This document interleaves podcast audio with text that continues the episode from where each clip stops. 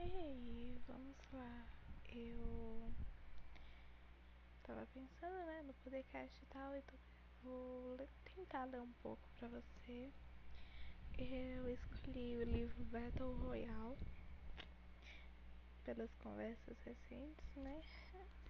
Vamos ver. Eu acho que ele vai ser um livro muito bom. Vamos lá. Em um país o governo cria um programa anual em que uma turma do ensino fundamental é escolhida para participar de um jogo. Os estudantes são levados para uma área isolada, onde recebem um kit de sobrevivência com uma arma para se proteger e matar os concorrentes. Uma coleira rastreadora é presa no pescoço de cada um deles. O jogo só termina quando apenas um estudante restar vivo. Ao final do programa, o vencedor é, é anunciado nos telejornais para todo o país. As regras do jogo foram criadas de maneira que não haja uma forma de escapar, e a justificativa da, da matança é mostrar para a população como o ser humano pode ser cruel e como não podemos confiar em ninguém, nem mesmo no nosso melhor amigo de escola. Battle Royale foi publicado em 17 países e é considerado o inspirador de Jogos Vorazes.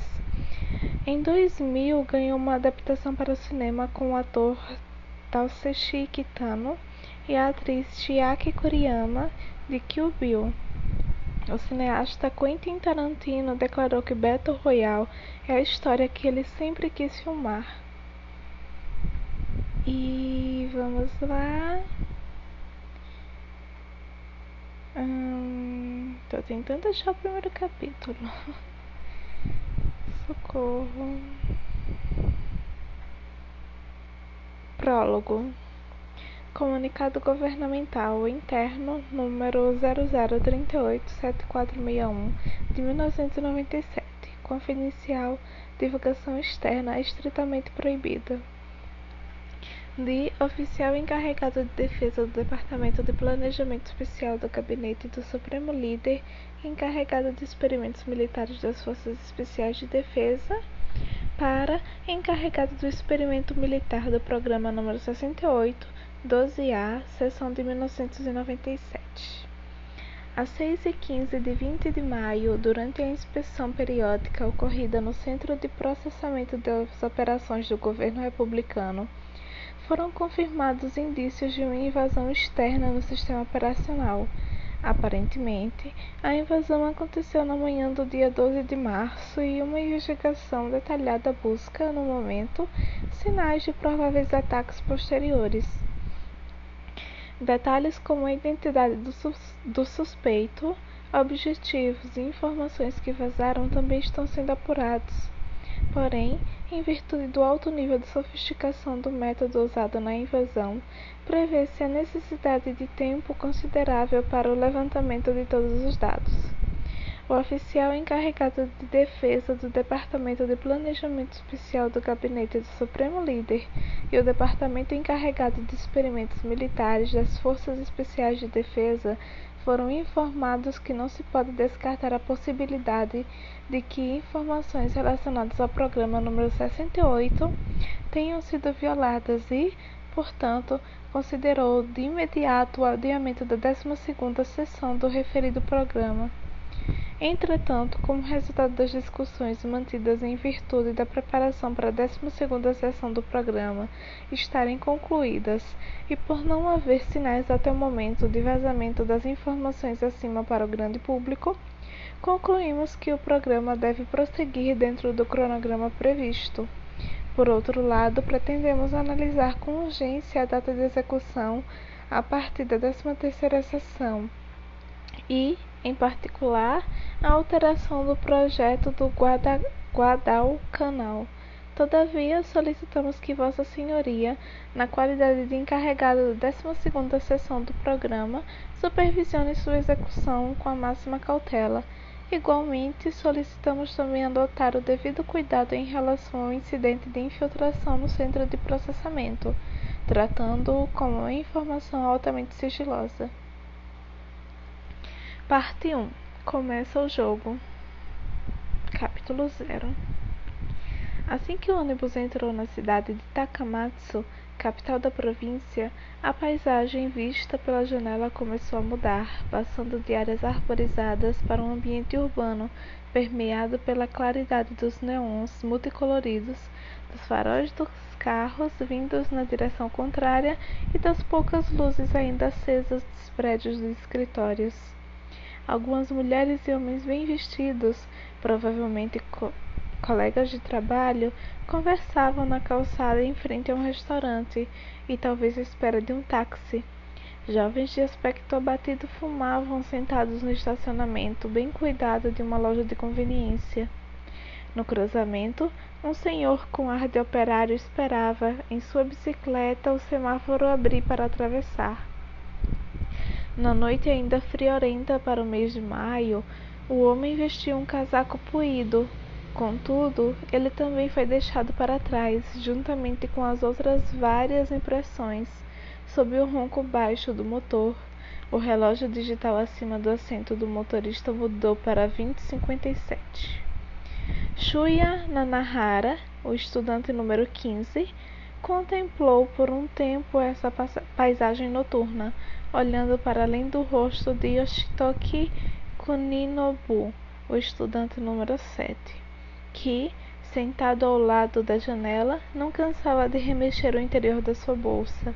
Depois, Shuya esticou um pouco a perna direita para o corredor entre as fileiras de assentos Calçava tênis cats, comuns antigamente, mas agora difíceis de encontrar. A lona interna rasgara no calcanhar direito e os fios se projetavam como se fossem bigodes de gato. O tênis do fabricante americano era produzido na Colômbia. Atualmente, em 1997, a próspera República da Grande Ásia Oriental não sofria com falta de produtos ao contrário, vivia-se em meio à abundância, embora o acesso a artigos importados fosse extremamente difícil. Era de se esperar por causa da política de semi-isolacionismo adotada pelo país. Além disso, os Estados Unidos eram um país inimigo. O governo chamava de imperialistas americanos, denominação empregada nos livros didáticos. Shuya estava sentado mais para o fundo do ônibus, de onde podia ver os quarenta e um colegas, os mesmos desde o ano anterior. Eles ainda conversavam animados sobre a fraca luz das lâmpadas fluorescentes ligadas nos painéis encardidos do teto. Era natural que conversassem, pois ainda não fazia uma hora que haviam partido de Shiroima Pernoitar dentro do ônibus na primeira noite de uma excursão escolar dava a impressão de que estavam fazendo uma viagem econômica ou uma marcha forçada. Porém, todos se acalmariam um pouco depois que o veículo cruzasse a grande ponte de Seto e seguisse pela rodovia Sanyo, que em direção ao seu destino na, na, ai, na ilha de Kyushu. As mais animadas eram as meninas sentadas nos bancos da frente ao redor do professor Hayashida, o responsável pela turma. Yuki Utsumi, a estudante número 2, a representante feminina da turma, com tranças que lhe caíam bem. Haruka Tanizawa, estudante número 12, colega de Yuki, que no time de basquete ia mais alta que e mais alta que as outras garotas. Izumi Kanai, a estudante número 5, Patricinha, cujo pai era o vereador do distrito, Satumi Noda, a estudante número 17. Uma lona exemplar com óculos de armação fina e arredondada que combinavam perfeitamente com seu rosto sereno. A Shisato Matsui, a estudante número 19, sempre calada e discreta, formavam o grupo principal, chamado de neutro. Dizem que meninas gostam de formar grupos, mas na turma B do nono ano da Escola do Ensino Fundamental Shiroiwa, por não haver nenhum grupo de garotas que se destacavam, até mesmo chamá-lo de neutro soava um pouco estranho. Se houvesse um grupo, seria o das rebeldes ou, com toda a franqueza, o das delinquentes, liderados por Mitsuko Soma, a estudante número 11, Além dela, completavam o grupo Hirono Shimizu, estudante número 10, e Yoshimi Yahagi, a estudante número 21. Da poltrona que estava, Shuya não conseguia ver onde elas tinham se sentado.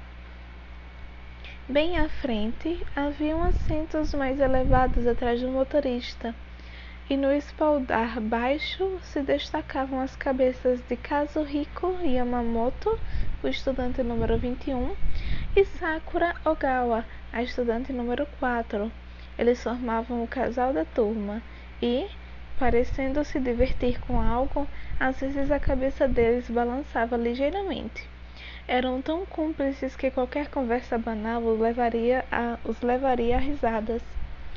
Um pouco à frente de Shuya podia-se ver despontado para o corredor o uniforme de um estudante gigantesco. Era Yoshio Akamatsu, o estudante número um. Apesar de ser o maior da classe, sua timidez o tornava alvo de insultos que beiravam o bullying. Com o corpãozinho envergado para frente, estava ocupado jogando videogame em seu aparelho portátil. Ao longo do corredor sentavam-se juntos esportistas como Tatsumi Chiyoki, o estudante número 3, time de handball, Kazushi Niida, o estudante número 16, time de futebol, e Tada Tadakatsu Hatagami, o estudante número 18, time de beisebol. O próprio Shuya pertencera à Little League da escola. Era conhecido como um, inter, um dos interbases genial. E mantinha amizade com Tadakatsu, embora hoje não se falassem muito, em parte porque Shuya abandonara o beisebol, mas também porque ele começara a se entregar de corpo e alma à guitarra elétrica. Era algo considerado antipatriótico. Shuya se lembrava de como a mãe de Tadakatsu pegava no pé dele por causa disso. Sim, o rock era proibido neste país. Logicamente, havia subterfúgios. A guitarra elétrica que Shuya tinha um adesivo colado pelo governo em que se lia proibido tocar música decadente neste instrumento. A música decadente era o rock. Pensando bem, meu círculo de amizades mudou bastante, Shuya se deu conta. Uma risadinha surgiu da poltrona atrás de Yoshio Akamatsu. Shuya viu os cabelos curtos e o lindo brinco bem trabalhado no lóbulo da orelha esquerda que pertencia a um dos seus mais recentes amigos, Shinji Mimura, o estudante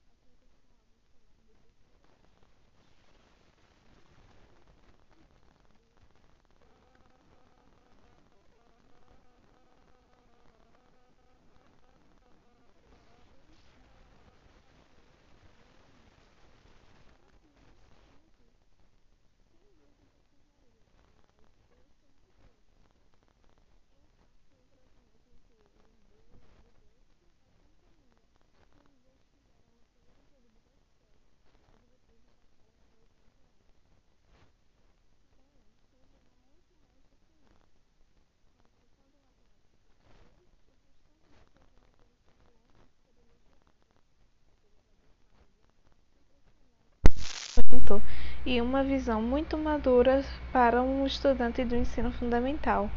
Era capaz de responder com agilidade a qualquer tipo de questionamento, até mesmo com informações do exterior, em geral inacessíveis neste país. Tinha sempre o conselho apropriado quando alguém estava numa enrascada. Além disso, era destituído de qualquer traço de arrogância. Poderia dizer, em seu tom brincalhão, você sabe que eu sou inteligente, não sabe? Mas com gracejo, sem nenhuma intenção desdenhosa. Ou seja, Shinji Mimura era um sujeito interessante. Shinji estava sentado ao lado de Yutaka Seto, o estudante número 12, seu amigo desde o início do ensino fundamental. Yutaka era o mais palhaço da turma. Ele devia ter contado mais algumas de suas piadas, pois Shinji ria. Hiroki Sugimura, o estudante número 11, estava atrás deles, alto e magro, lia um livro acomodado sem jeito na poltrona estreita. Era calado, praticava artes marciais e, por isso, transmitia uma imagem de força. Não tinha muitos amigos, mas ao conversar com ele se via que era tímido e gente boa.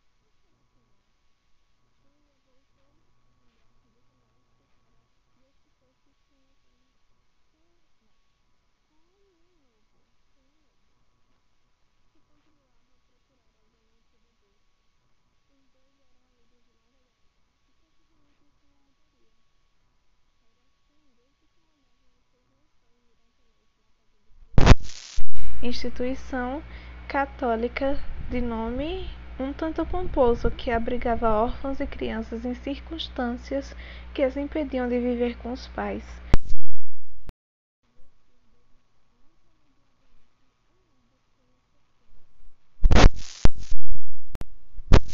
aproveitar para explicar um pouco sobre religião.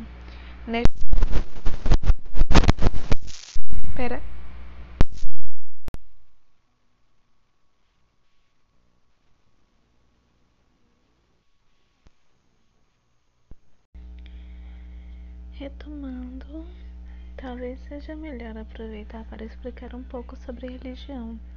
Neste país, assentado num tipo peculiar de socialismo estatal, cujo ápice é o detentor do poder máximo denominado Supremo Líder, vivemos sob um regime fascista bem-sucedido, em que outra parte do mundo há algo tão malévolo Shinji Mimura segredou certa vez, franzindo o rosto.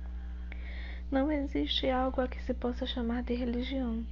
O que há é apenas uma crença no sistema do Estado, que não chega a infringir qualquer religião existente. Portanto, as atividades religiosas são livres, desde que moderadas, mas em contrapartida não há nenhuma garantia sobre elas. Assim, apenas os verdadeiros fiéis continuam a praticá-las.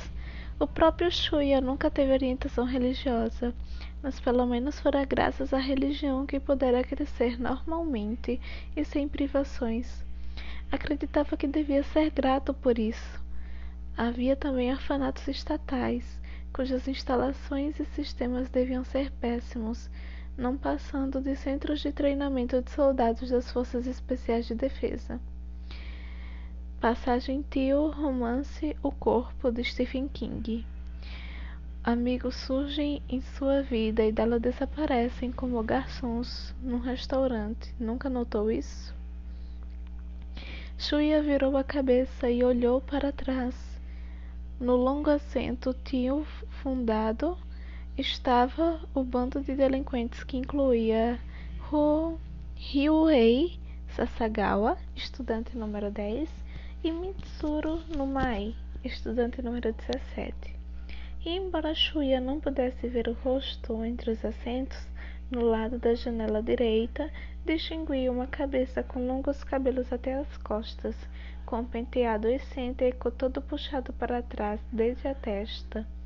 A cabeça permanecia imóvel, embora do seu lado esquerdo, na realidade, Ruei Sasagawa sentava abrindo um espaço entre os dois de dois assentos entre eles, os outros estivessem rindo de modo grosseiro por causa de uma conversa meio indecente. Talvez estivesse dormindo, ou quem sabe olhasse atentamente, as luzes da cidade, como fizera Shuya até pouco antes. Para Shuya, era um grande mistério que caso Kiriyama, o estudante número 6, participasse de algo tão infantil como lima excursão escolar. Kazuo era um rapaz carismático entre os jovens delinquentes das redondezas, que incluíam obviamente Ryuei e Mitsuru. Não era do tipo grandão, seu porte físico se assemelhava ao de Shuya, mas Kazuo punha abaixo com facilidade estudantes de ensino médio e discutia em pé de igualdade com mafiosos e acusa. Ao que parecia, sua, sua fama se tornara lendária por toda a província. Ele deveria ter as costas quentes pelo fato de seu pai ser o renomado presidente de uma empresa importante local. Corriam boatos de que era filho ilegítimo, mas, nunca, mas Shuya nunca se interessou em saber. Logicamente, não era apenas isso. Ele era inteligente. Seu rosto possuía traços nobres e sua voz, embora não fosse particularmente de tom elevado, transmitia certo autoritarismo.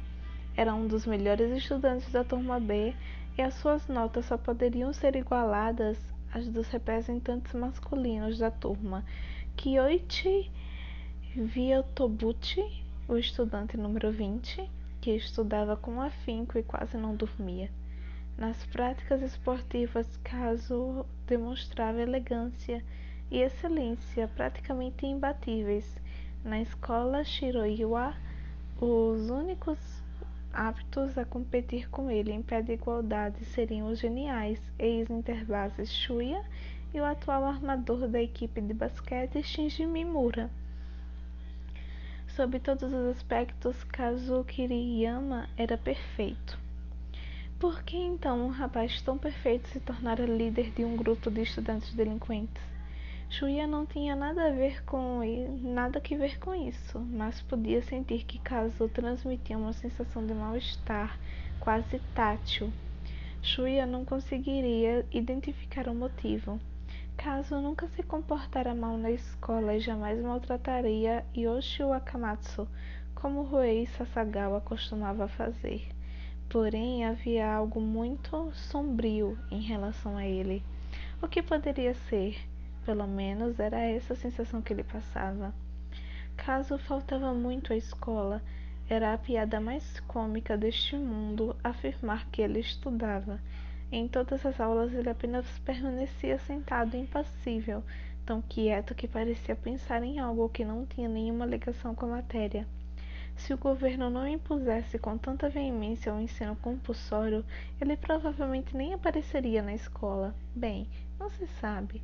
Talvez se tornasse assíduo apenas por capricho. Seja como for, apesar de Shuya imaginar que caso jamais participaria de uma excursão escolar, Eis que ele resolvera dar as caras. Shuya.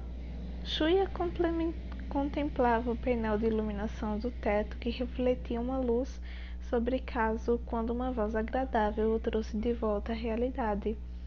No assento vizinho, do outro lado do corredor, Noriko Naga Nakagawa, a estudante número 15, estendeu-lhe um pacote envolto num celofane transparente primoroso. O embrulho, que cabia na, na palma das mãos dela, brilhava como água sobre a luz branca que vinha do teto e se via através dele que estava cheio de pequenos círculos marrons claros, provavelmente cookies. Uma fita dourada envolvia com firmeza a boca do pacote num laço com formato de gravata borboleta. Assim como Yuki e Utsumi Noriko Naga, Nakagawa também integrava o grupo neutro de garotas.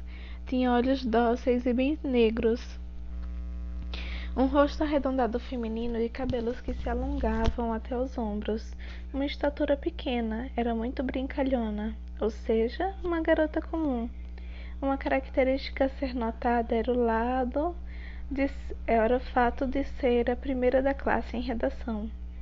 Shuya costumava conversar bastante com Noriko sobre isso, pois nos intervalos com das aulas ele escrevia letras de canções na margem do caderno que ela às vezes queria ver.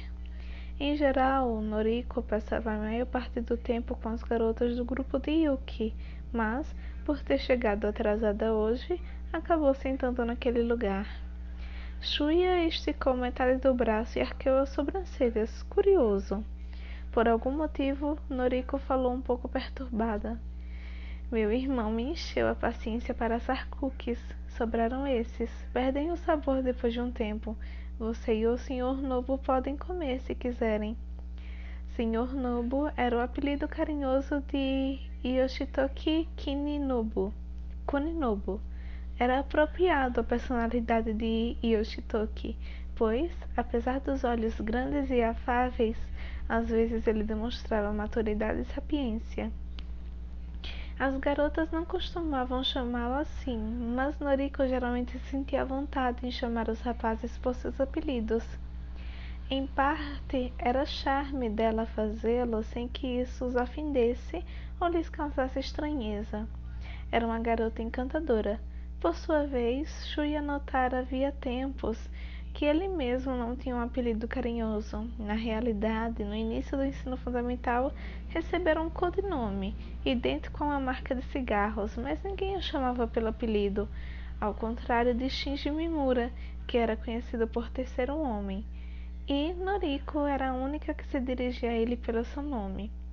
Yoshitoki, que ouviu os dois, os interrompeu impaciente. Sério? Para nós, que maravilha! Se foi você quem fez, os cookies devem estar deliciosos. Yoshitoki surrupiou o pacote da mão estendida de Shuya, desfez rapidamente o laço dourado e pegou um cookie. Hum, que delícia! Shuya deu um sorriso irônico enquanto, entre os dois, ouvia os elogios de Yoshitoki dirigidos a Noriko. Yoshitoki demonstrava com sinceridade o que sentia Desde que Noriko se sentou perto de Shui, ele não parava de olhar discretamente para ela. Se impertigava todo, não sossegava quieto na cadeira, agindo fora do normal. Há cerca de um mês e meio, durante as férias da primavera, Yoshitoku se confessou a Shuya quando foram pescar na empresa formada pelo lago, fonte do suprimento da água da cidade. Shuya, estou apaixonado por Lima, garota, por uma garota. Ah, e quem é a Felizarda? Nakagawa, da nossa turma? Isso mesmo. Qual das duas? A Yuka? Dá um tempo, ao contrário de você, gordinhas não me atraem. Que grosseria! Está insultando que Kazumi é gorda? Ela é apenas cheinha, desculpe. Foi mal. De qualquer forma, estou falando da Noriko. Hum, ela é legal. Você também acha? Acha mesmo? Acho, Yoshitoki. Acho sim. Sim, ele é mesmo muito sincero. Porém, Noriko parecia não perceber o que Yoshitoki sentia por ela. Talvez ela fosse um pouco lerda para notar esse tipo de coisa. Ou seria apenas uma característica da sua personalidade. Shuya pegou um cookie de dentro do pacote que Yoshitoki segurava e o examinou com atenção. Depois, olhando para Noriko, perguntou: Você disse que perdem o sabor com o passar do tempo? Sim, com o olhar estranhamente tenso, Noriko baixou o queixo de leve duas vezes. Isso mesmo. Isso significa que você tem certeza de que eles pelo menos estão gostosos. Shuya deve ter sido contaminado pelo sarcasmo de Shinji Mimura. Ultimamente ele usava muito e, às vezes, alguém reclama. Apesar disso, Noriko apenas sorriu. Acho que sim. Shuya, dá um tempo, interrompeu de novo Yoshitoko. Yoshitoki. Eu não, eu já não disse que estão deliciosos, não é, Noriko? Obrigada, você está sendo gentil. Noriko agradeceu sorrindo. Como se tivesse enfiado de repente o dedo numa tomada, Yoshitoki enrijeceu e não disse mais nada. Cabisbaixo, começou a comer ruidosamente o cookie, olhando para os próprios joelhos. Shui voltou a sorrir ironicamente antes de morrer, morder o cookie. Um sabor e aromas doces se espalharam por sua boca. Estão muito bons, elogiou. Noriko, que até então observava, agradeceu com a voz alegre.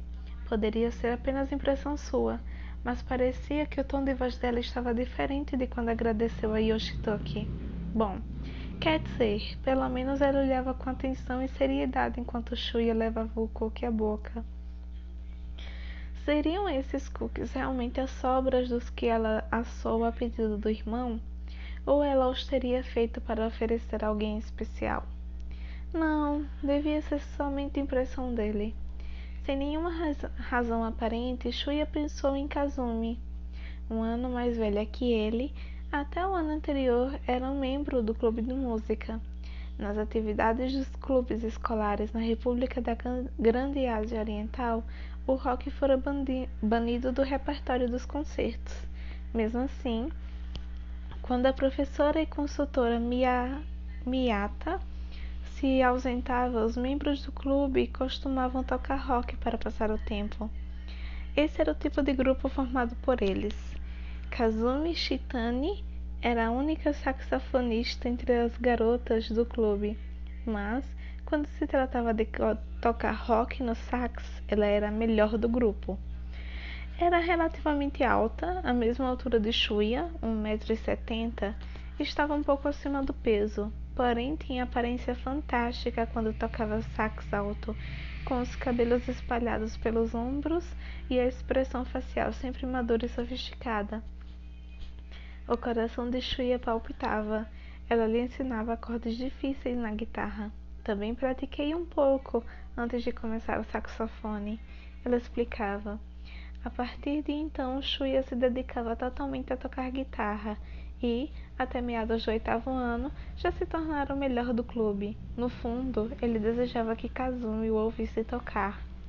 Certo dia, por acaso, quando os dois estavam sozinhos na sala de música, depois da aula, Shuya tocou e cantou para ela Summertime Blues, recebendo elogios. Isso foi fantástico, Shuya, muito bonito. Nesse dia, ele comprou pela primeira vez uma latinha de cerveja e ergueu um brinde solitário. Estava deliciosa. Porém, três dias depois, quando se declarou a ela, disse: Olhe, eu gosto muito de você. Ela foi franca.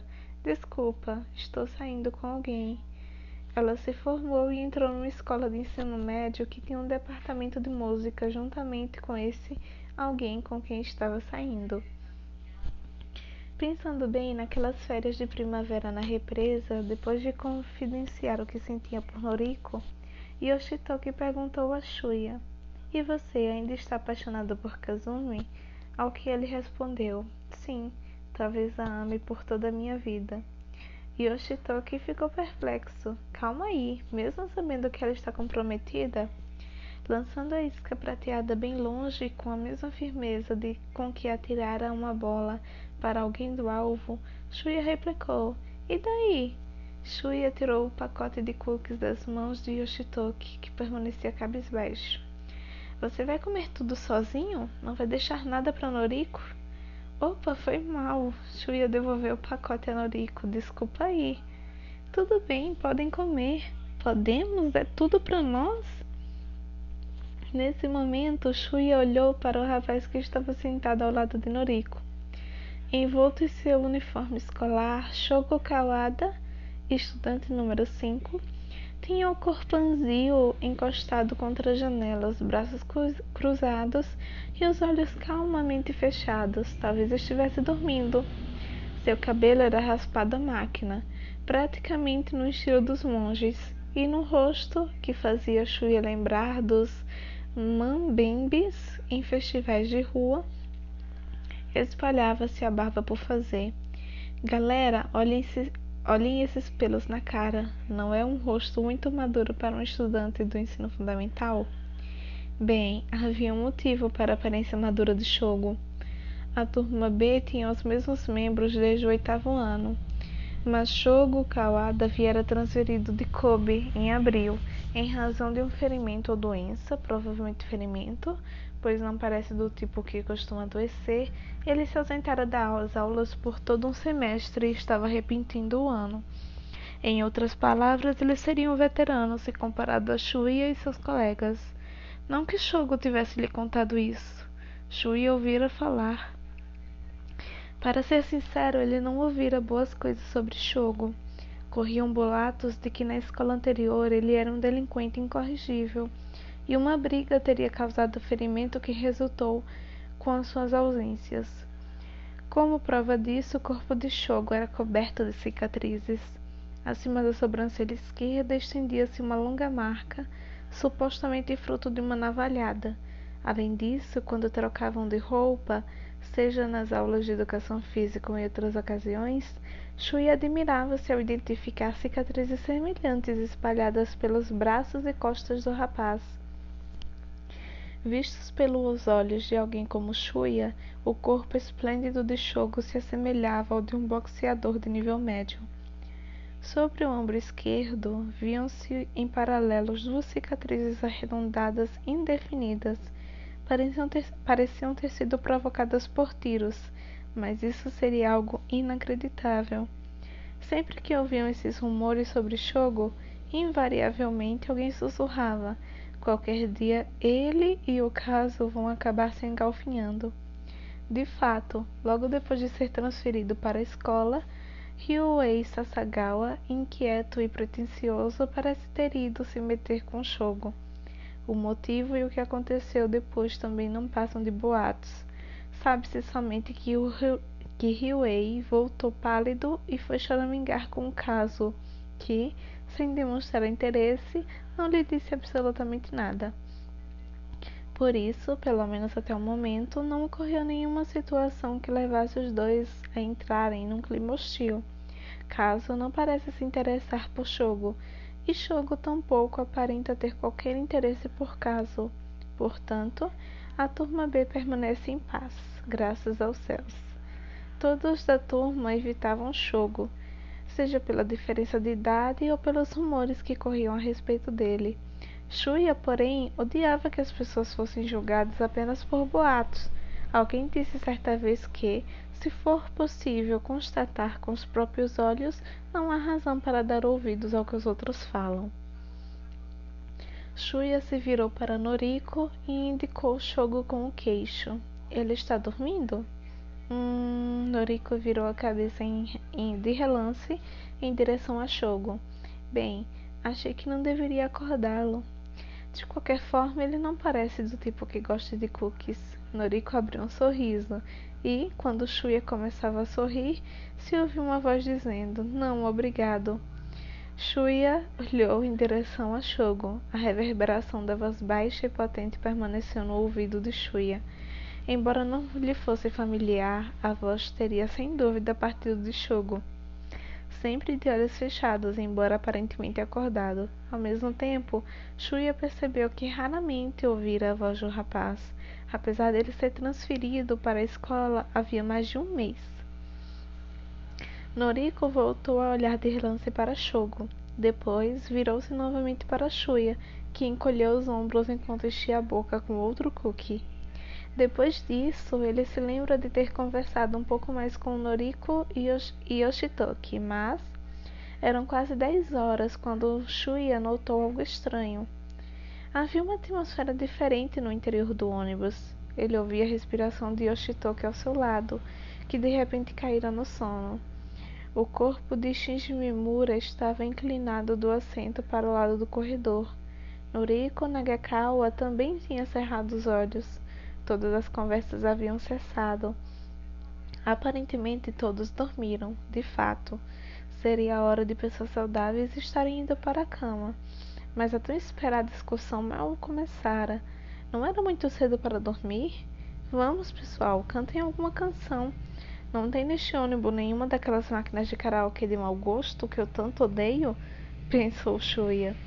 E o maior problema era que ele mesmo havia sido assaltado pelo sono.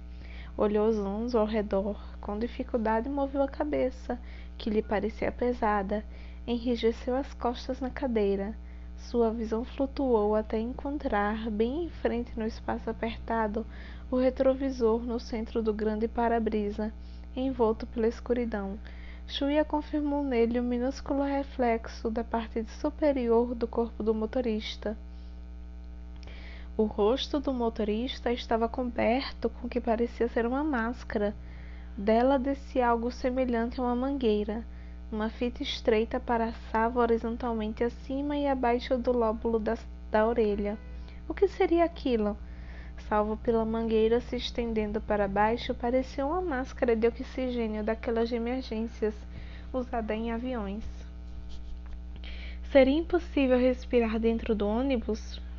Senhores passageiros, em virtude de um problema no motor do ônibus, realizaremos uma parada de emergência. Queiram apertar com firmeza seus cintos de segurança, ponham a máscara de oxigênio e sigam as instruções da tripulação. Só podia ser uma piada. Shuya ouviu a seu lado direito um som parecido com algo sendo arranhado. A muito custo, ele inclinou a cabeça na direção do som. Sentiu o corpo pesado, como se estivesse se movimentando dentro de uma gelatina transparente. Shogo Kawada se levantara e tentava abrir a janela. Porém, por estar enferrujada ou com o trinco quebrado, ela aparentemente não se movia. Então, Shogo socou a janela com o punho esquerdo fechado. Ele estava tentando quebrar o vidro. Por quê? Contudo, o vidro da janela não quebrou. A mão de Shogo, que tentava mais uma vez socar a janela, perdeu a força e arriou relaxada. Seu corpo caiu pesado sobre o assento. Shuya pensou ter ouvido a mesma voz baixa de pouco antes exclamar de forma indistinta: Filhos da puta! Julia também logo caiu no sono. Naquele mesmo instante, homens com homens em sedas pretos visitavam a família de cada estudante do distrito de Shiroiwa. Os pais devem ter se assustado quando, altas horas da noite, foram atender os homens que lhes apresentaram os documentos com o brasão de pêssego, símbolo do governo. Via de regra, os pais abaixavam a cabeça em silêncio, de certo se lembrando dos rostos dos filhos que nunca mais voltariam. Mas alguns deles se revoltavam. Estes ou eram abatidos inconscientes com cacetetes especiais, ou, se não tivessem sorte, recebiam as balas de chumbo quentes disparadas de uma submetralhadora. Eles dariam adeus a este mundo com um pouco antes dos seus adorados filhos. O ônibus da excursão da turma B do nono ano da Escola Fundamental de Shiroiwa se afastou da pista por onde trafegavam outros veículos e pegou o retorno para a cidade de Takamatsu. Voltando ao perímetro urbano, depois de rodar por algum tempo pela estrada, o ônibus parou silenciosamente. O motorista, um homem na casa dos 40, grisalho, de aspecto simpático, ainda usando a máscara de oxigênio que lhe deixava marcas pele, na pele cansada, olhou com leve piedade os estudantes da turma B. Porém, tão logo outro homem apareceu sob a janela, o motorista voltou a enrijecer o rosto. Levantou o braço, oferecendo ao homem o excêntrico cumprimento padrão da República da Grande Ásia Oriental. Em seguida, apertou o botão para abrir a porta e manteve o olhar num ponto distante, enquanto homens com máscaras e uniformes de batalha subiam no veículo. Sobre a luz do luar, o mar negro se estendia para além do ancoradouro de concreto branco azulado, como uma espinha, e sobre ele balançava o navio que transportava os jogadores. Restam agora quarenta e dois estudantes.